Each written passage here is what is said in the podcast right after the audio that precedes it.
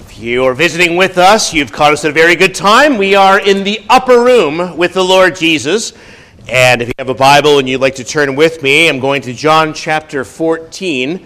Uh, as I'll explain to you in another sermon, it is rather difficult to separate topics here because so many of them are intentionally brought together and uh, cause this self reinforcing upward spiral to uh, take us, as it were, closer to heaven. And yet, uh, we are going to be studying particularly today the work of the Holy Spirit. And so I'll be uh, starting where we left off in verse 16, and I'll be reading down to verse 26. A few other topics are going to be introduced, but I will come back to them at a later time, focusing just today on the work of the Holy Spirit from John chapter 14, starting in verse 16. And I will pray the Father, and he will give you another helper, that he may abide with you forever, the Spirit of truth, whom the world, world rather cannot receive, because it neither sees him nor knows him, but you know him for he dwells with you and will be in you. I will not leave you as orphans, I will come to you. A little while longer, and the world will see me no more, but you will see me. Because I live, you will live also.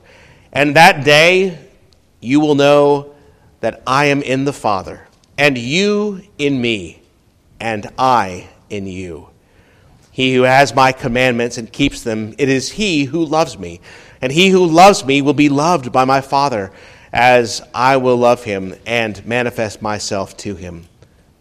Judas, not Iscariot, said to him, Lord, how is it that you will manifest yourself to us and not to the world? Jesus answered and said to him, If anyone loves me, he will keep my word, and my Father will love him, and we will come to him and make our home with him. He who does not love me does not keep my words, and the word which you hear is not mine, but the Father's who sent me. These things I have spoken to you while being present with you. But the Helper, the Holy Spirit, whom the Father will send in my name, he will teach you all things and bring to your remembrance all things that I said to you. Amen. Let us pray together once more. Father in heaven, even as you were pleased by the Holy Spirit to inspire such words to be written for our instruction, so we pray, as we have always prayed, that the same Spirit would shed his divine light upon this word and instruct our very hearts, that the words of this passage, the words of our Lord Jesus, may be fulfilled, that he would teach us all things. We pray it for Christ's sake. Amen. Jesus was going away, and the disciples were thrown into despair. He wasn't going to be with them anymore. He just told them that a little earlier in our chapter. And it's maybe as hard for us as it was for those original disciples to understand what Jesus could possibly mean when he says a little later on, I tell you the truth, it is to your advantage that I go away. What? Jesus had taught them, he had led them, he had rescued them on more than one occasion, he had revealed the Father to them. What does he mean? That it will be better for them that he go away. Do you know the answer? He says, If I go away, I will send the Spirit to you. And I want you to leave here today not only with the answer, but with a new love and appreciation for the Spirit of God. For 50 years ago, when somebody was going to give a sermon on the Holy Spirit, the typical introduction was something like this Today we are going to learn about the forgotten member of the Trinity. But if you went into a Christian bookstore today, you would come to the opposite conclusion. The shelves on the books about the Holy Spirit are, are, are full and packed and bent down in the middle. Things have really changed, or have they? Perhaps in so many ways, the old neglect has given way to confusion. Although I think there are many books published on the Holy Spirit now, I think that they rarely have anything to do with what we might call the normal Christian life. I think that abnormal is covered very well. but as far as the Bible describes the great day to day work and ministry of the Holy Spirit in us and in our lives, the Holy Spirit is still just as unknown, mysterious, and forgotten. And, and we think, we feel exactly like those disciples would have felt. They were filled with sorrow, it says, because they were saying to themselves, I would give anything to have Jesus stay with us the way that he is here with us now in the upper room. I mean, if you had the choice today to have Jesus here or to have the Holy Spirit here, should we take a poll? Who would rather have Jesus? No, don't raise their hands. Um, you see the problem. Wouldn't you rather have Jesus, you think, here at the pulpit? Or you could sit at his feet. You could remember what he looked like forever. You could hear him teach. Wouldn't you rather have Jesus present with you as those disciples had him? Or would you rather have the Holy Spirit? You see the dilemma. How can Jesus possibly say, It will be better for you, it is to your advantage that I go away, for I will then send the Holy Spirit to you instead? What does that mean? That's what we are going to be considering today. There are many answers, of course, to the question, but a few of the most important answers are brought together in the passage. And so I'd like to just focus on those parts today and consider the Holy Spirit's ministry under four headings. And don't get discouraged when I say four. You're like, oh, four headings? We're so tired. I'm tired too. And uh, the words are swimming in so many ways here. So I've tried to keep them four short points, all right?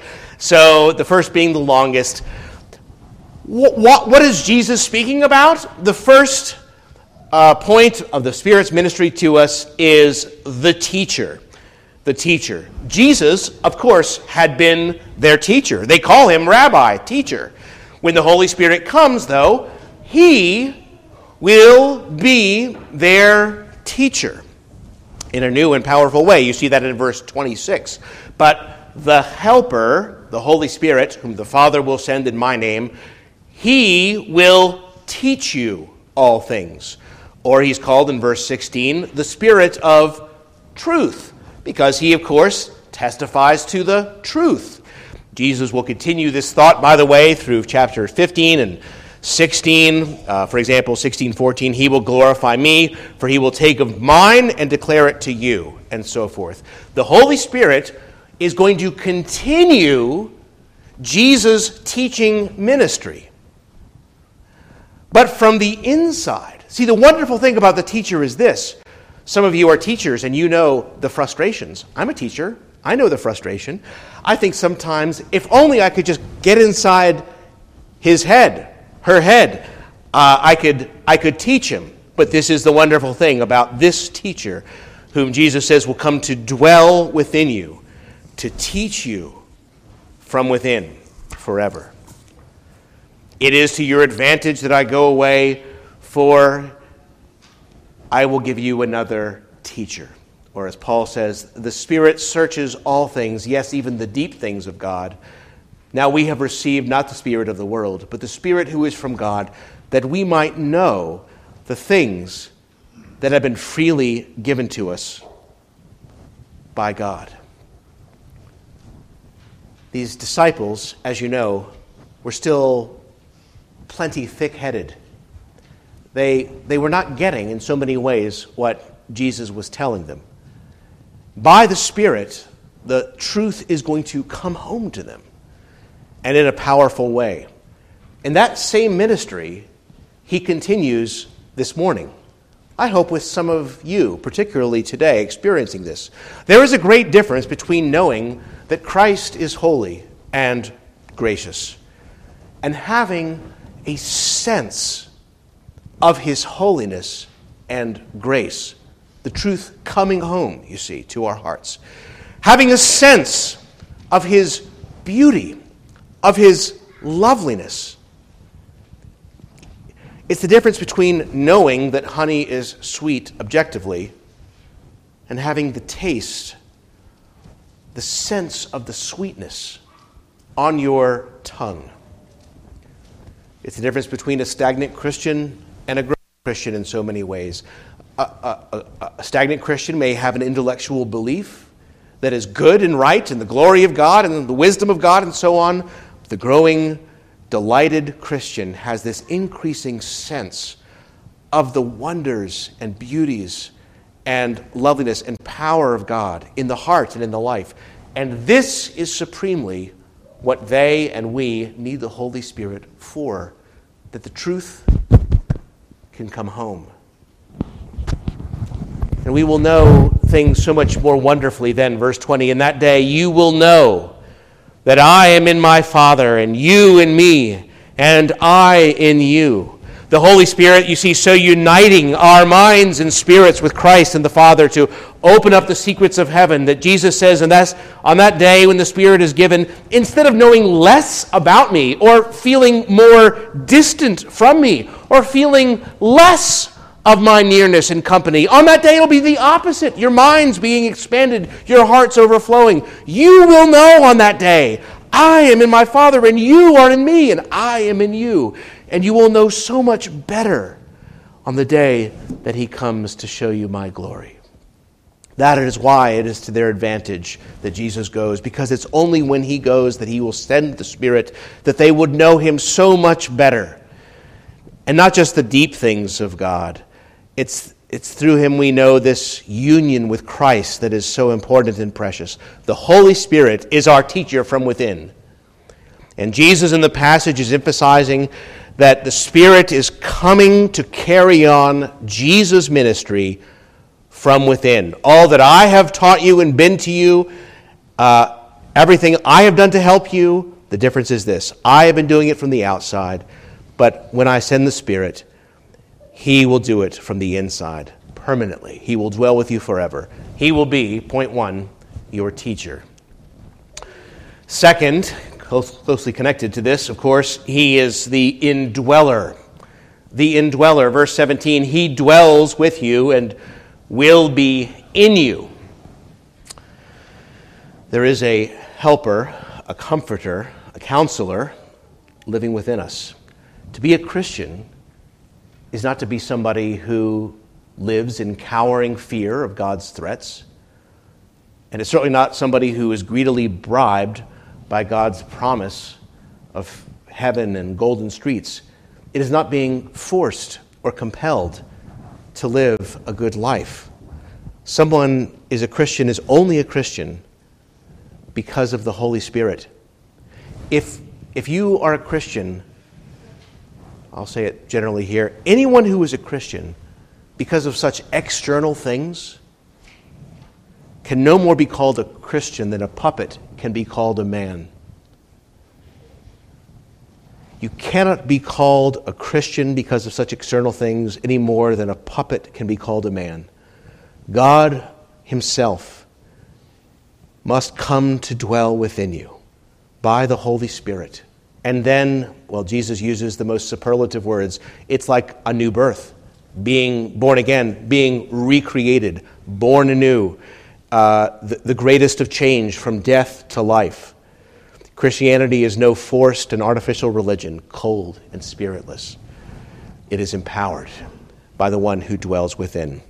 Here's how Paul puts it in Romans chapter 8 You're not in the flesh, but in the Spirit, if indeed the Spirit of God dwells in you. And if anyone does not have the Spirit of Christ, he is not his. And if Christ is in you, your body is dead because of sin, but the Spirit is life because of righteousness. And if the Spirit of Him who raised Jesus from the dead dwells in you, then He who raised Christ from the dead will give life to your mortal bodies through His Spirit who dwells in you. Now, the Holy Spirit, of course, is by no means new in the life of believers, as he refers to in this verse. And this is a whole other sermon I can't get into today, but I'll simply say at, this point briefly we learned all the way back at the very beginning of the Gospel of John that all spiritual life comes through the power and work of the Holy Spirit. Nicodemus, Jesus says, You should have known this. After all, you're the teacher of Israel. That we have never known any salvation than that which is communicated to our hearts and worked in our lives, but by the ministry of the Holy Spirit. And in this sense, the Holy Spirit's ministry is no different than it was in Abel's life or in Abraham's life. Uh, that continues all the way back to the beginning. Um, Paul reminds us in the first letter to the Corinthians no one can say Jesus is Lord. No one could love him or obey him unless the Holy Spirit is at work in him. To be a Jew, Paul says elsewhere, is not to be one inwardly, nor is circumcision that which is outward, but he is a Jew who is one inwardly, and circumcision that of the heart by the Spirit. This has always been the case. But by the Spirit, we are brought to share in this life of Christ, who himself comes through the Spirit to dwell within. Verse 23 If anyone loves me, he will keep my word, and my Father will love him, and we will come to him and make our home with him. And the Holy Spirit is that divine home maker. From time to time, someone will buy an old historical home that's been abandoned and falling apart around here, and people will pour thousands and thousands of dollars into the house and restore it to its former glory. And you could see what it was meant to be, what it, what it was designed to be the family home in all of its splendor. And this is what is going on with us as well. We come into the, into the kingdom of God like, like abandoned, ruined houses, that is to say, marred by sin, not what they were made to be. But God Himself moves in and begins that work from the inside so that the glory is more and more seen, and we become the home in which the Father and the Son dwell forever in us through His Spirit. And this is one reason, by the way, why there are so often struggles and pains and conflicts within us as well as joys and blessings and tastes of glory. We are under divine reconstruction. There's a new resident who has come home by the Holy Spirit. The word is fulfilled. We uh, will come to him and make our home with him. So he is the indweller. Third, the power. The power Throughout this passage, Jesus speaks of the Spirit and his work. I mentioned to you at the beginning of the service what is Spirit? Many people do not know or think that it's maybe something very gentle, right? Um, my, my general impression is that when people hear the word spirit, they, they think it means the opposite of being physical. It's not physical, it's spiritual. The word is used that way a lot today. But that is certainly not what the word spirit is referring to here or in many places. Uh, God the Father has no body, right? The biblical idea of spirit is simply not non physical. In contrast, the biblical idea of spirit is much more like the way in English a team has spirit, a girl has spirit, a, uh, a nation has spirit. It's not talking about physical existence, it is talking about energy, power, and life. And the very word spirit is this word in the Bible. Uh, Isaiah 31 3. The Egyptians are men and not God, and their horses are flesh and not spirit. It doesn't mean that their horses are not physical, it's the contrast between weakness and power. And the very name, the Spirit of God, is to communicate intrinsically power, strength, and energy. Time and again, the Spirit of God came upon those people of old, those judges or uh, other deliverers of Israel, for instance, who were then utterly transformed and able to do things that were supernatural. They were, they were clothed with energy, uh, clothed with strength. And the main idea of God, the Holy Spirit, is not that He is immaterial, but that He is very powerful. It is this awesome power that's in view. And that is why it's to our advantage that Jesus has sent us his Spirit. Because think of these disciples, they, they were fishermen. And they're called to be the leaders of a, a religious revolution that was even in their generation going to sweep the world. How are they going to do anything? They needed power. We need power. Power to live, power to change, power to grow in godliness and destroy that sin in our hearts. We need power to become people full of love, joy, peace, patience, kindness, and so forth, the fruit of the Spirit. We need this power to become what God has desired us and destined us to be. And so it is that God says, uh, I will send you my holy power. But some mistakenly think the Holy Spirit is this vague power and it that they can get hold of and use for their benefit. But Jesus repeatedly says here the masculine pronoun he, that is the personal pronoun.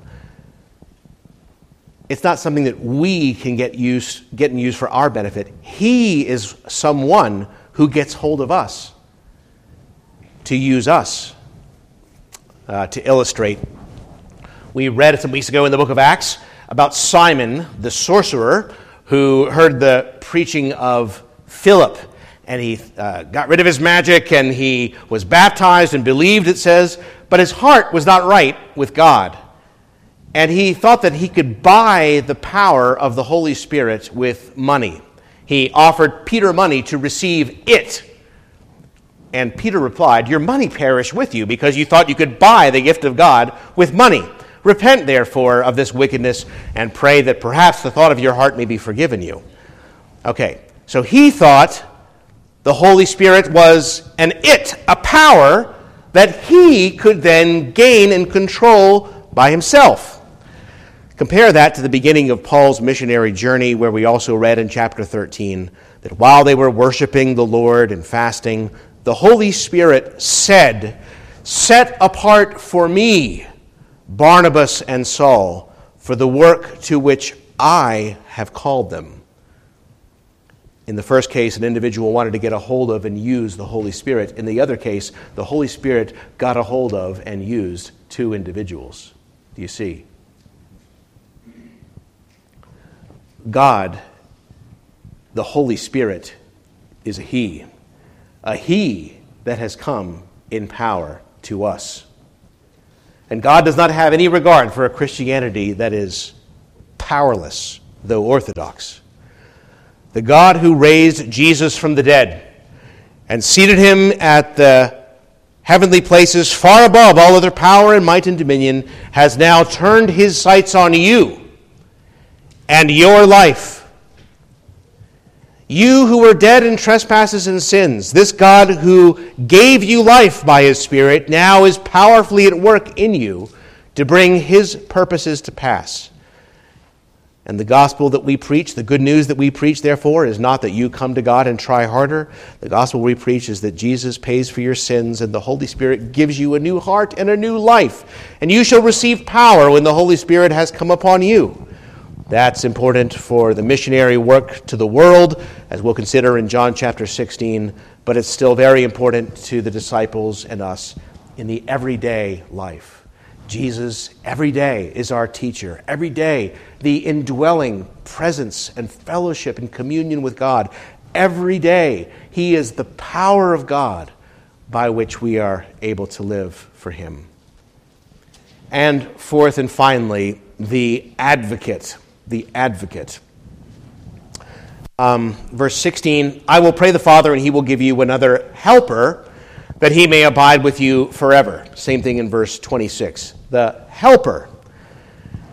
It's obviously very important, but already we've met with a major translation issue because in the songs that we sang earlier, it was translated comforter. If you have the old King James, it's translated comforter. Others of you have counselor. Some of you with me have helper. You might know this word. It's one of these Greek words that kind of makes it into Christian speech a little bit. Parakletos, which is sometimes then anglicized as paraclete.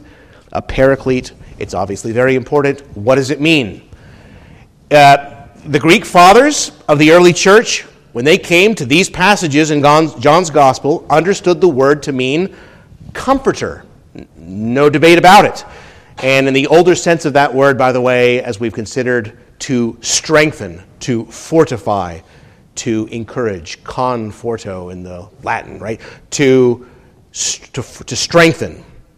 It's a reading of John Chrysostom, Eusebius, Gregory of Nyssa, Cyril of Jerusalem, Theodore of Mopsuestia, and a whole bunch of excellent scholars who spoke Greek natively. And I think we should be very reluctant to discard the interpretation of so many well educated Greek speaking writers. Um, and so Luther, in his German translation, Tyndale and Wycliffe in their English, all translated it comforter, with the King James after, after them.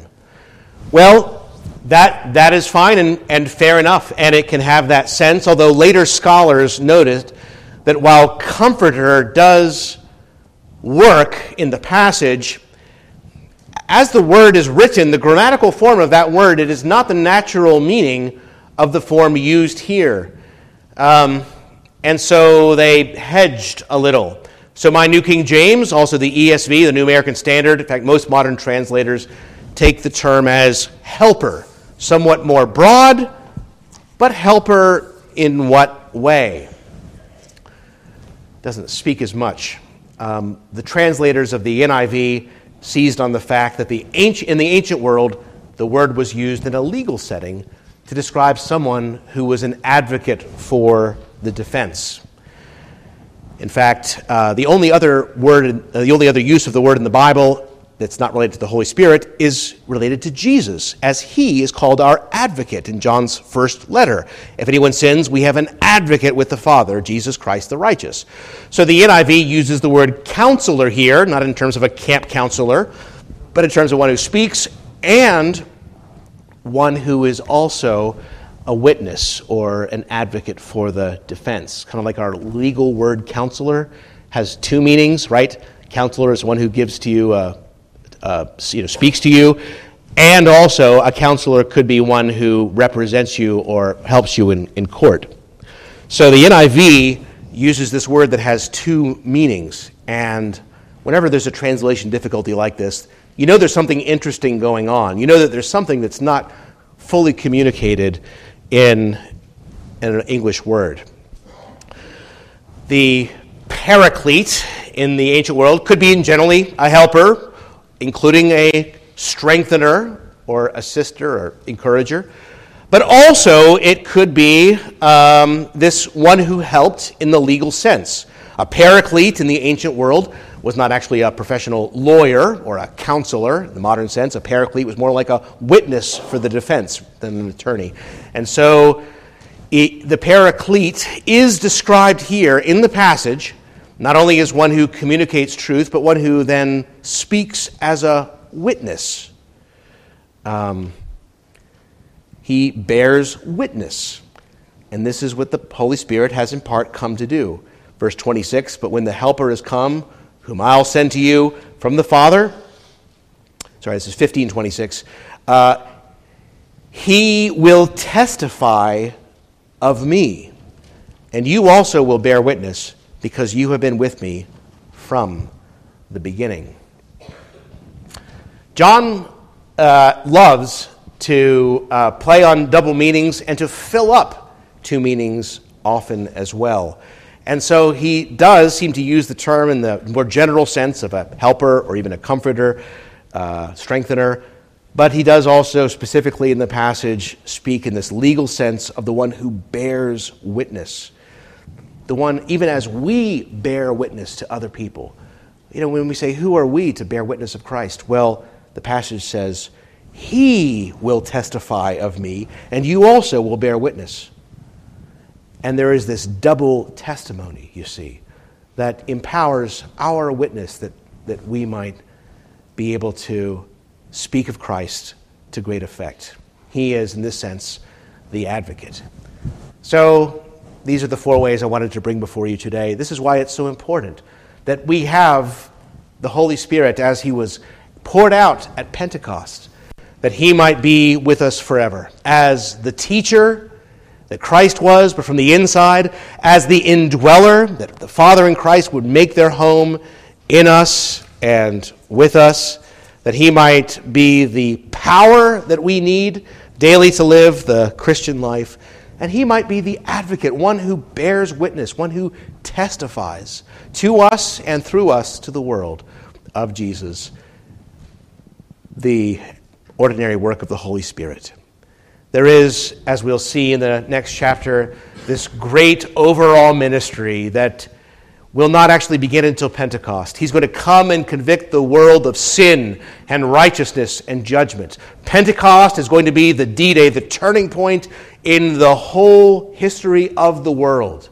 And this is what Jesus was speaking about when he said, When the Spirit comes, out of our bellies are going to flow living water. But the Spirit is here first explained as his relation to us, and that's where I wanted to start today also. It's not just that uh, he generally has, is taking up a ministry, he is bringing Christ to us, taking of what is Christ's and bringing it to us. Again from Romans. You are, in the, you are in the Spirit, if indeed the Spirit of God dwells in you. If anyone does not have the Spirit of Christ, he is not his. See, Spirit of God, Spirit of Christ. And if Christ is in you, the body is dead because of sin, but the Spirit is life and righteousness. The Spirit of God is the Spirit of Christ. Is Christ in you? If you uh, are to have any knowledge of this great Messiah, if you are to have any spiritual life in you, it is through the Holy Spirit, whose job it is to take what is Christ and to make it known to us.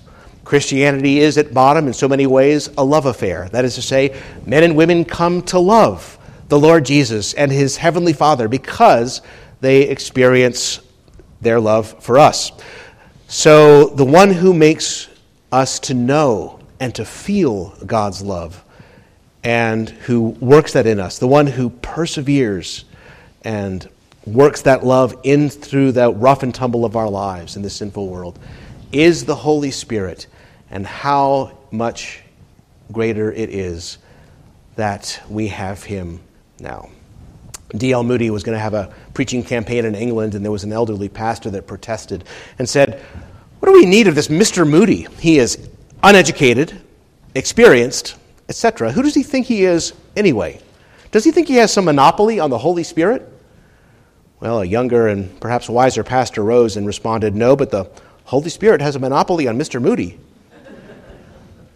And this was the man's, this was the man's power, this unlikely man that uh, brought so much new life to the world. The Holy Spirit, Christ in him, bearing witness as he bore witness, empowering this man's ministry, indwelling and enlivening that shoe salesman, teaching him the great things of Christ. God's power is for you brothers, sisters, uh, you think I'm not very naturally gifted, I'm not a particularly good speaker, not a particularly good student, I do not understand the great things of God. Well, you understand that you have been given God Himself to take His residence within, to teach you all that you need to know, to lead you, to empower you, to give you such a witness that you might fulfill his good purpose. May the Holy Spirit have a monopoly on you. Let us pray. Our Heavenly Father, you have told us that it is for our benefit that Christ has gone away. So we pray that we would have the full benefit of that promise. We may know you better as our Father, that we might have a sweeter and more intimate communion with Christ. So we pray that you would fill us with your Spirit, fill our hearts and our horizons. May that fruit of love and joy and peace, patience, kindness, goodness, faithfulness, gentleness, self control, that which your Holy Spirit alone is able to bear in our lives, may He have His way. We ask you to give us that double portion of your Spirit, as Elisha prayed that we may be changed and live henceforth for your glory, forever dwelling with you and in you. For we ask it.